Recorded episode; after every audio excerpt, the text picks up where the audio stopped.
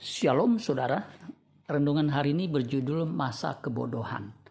2 Samuel 11 ayat 4 sampai 5. Sesudah itu Daud menyuruh orang mengambil dia. Perempuan itu datang kepadanya, lalu Daud tidur dengan dia. Perempuan itu baru baru selesai membersihkan diri dari kenajisannya. Kemudian pulanglah perempuan itu ke rumahnya. Lalu mengandunglah perempuan itu dan Disuruhnya orang memberitahukan kepada Daud demikian. Aku mengandung. Ketika Raja Daud berzina dengan Betseba, istri Uria prajuritnya, ia sudah mempunyai enam istri, enam orang istri. Belum ditambah lagi, ia mengambil beberapa gundik dan beberapa istri lagi. Jadi Daud seharusnya tidak punya alasan untuk selingkuh atau berzina. Lagi pula dia bisa minta baik-baik kepada Uria, suami Betseba. Uria mungkin, mungkin tidak bisa menolak permintaan tuannya yang sangat dihormatinya itu.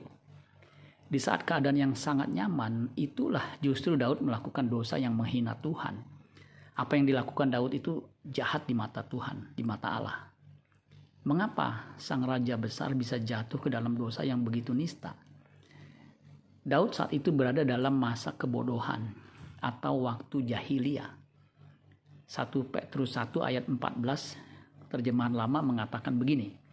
Sebagaimana anak-anak yang taat, janganlah kamu merupakan kehidupanmu menurut hawa nafsumu yang dahulu itu, tak kalah kamu di dalam masa jahiliyat. Masa kebodohan sama dengan masa di mana kita belum mengenal Allah dengan benar. 1 Petrus 1 ayat 14, taatlah kepada Allah dan janganlah hidup menurut keinginanmu yang dahulu pada waktu kalian masih belum mengenal Allah. Dengan penjelasan di atas, maka sangat bodoh dan tidak berdasar Daud melakukan dosa perjinahan itu. Itulah masa kebodohan ketika seseorang dikuasai hawa nafsu. Orang yang dikuasai hawa nafsu sukar untuk lepas dari cengkramannya kecuali kita diperlengkapi dengan pengetahuan dan kesadaran bahwa dosa itu menghina Tuhan dan mendatangkan murka. Supaya kita tidak dikuasai hawa nafsu, pikiran kita harus diperlengkapi dengan terang firman Tuhan dan kita harus hidup dalam kewaspadaan penuh. 1 Petrus 1 ayat 13 Sebab itu siapkanlah akal budimu, waspadalah dan letakkanlah pengharapanmu seluruhnya atas kasih karunia yang dianugerahkan kepadamu pada waktu penyataan Yesus Kristus. Amin buat firman Tuhan. Tuhan Yesus memberkati.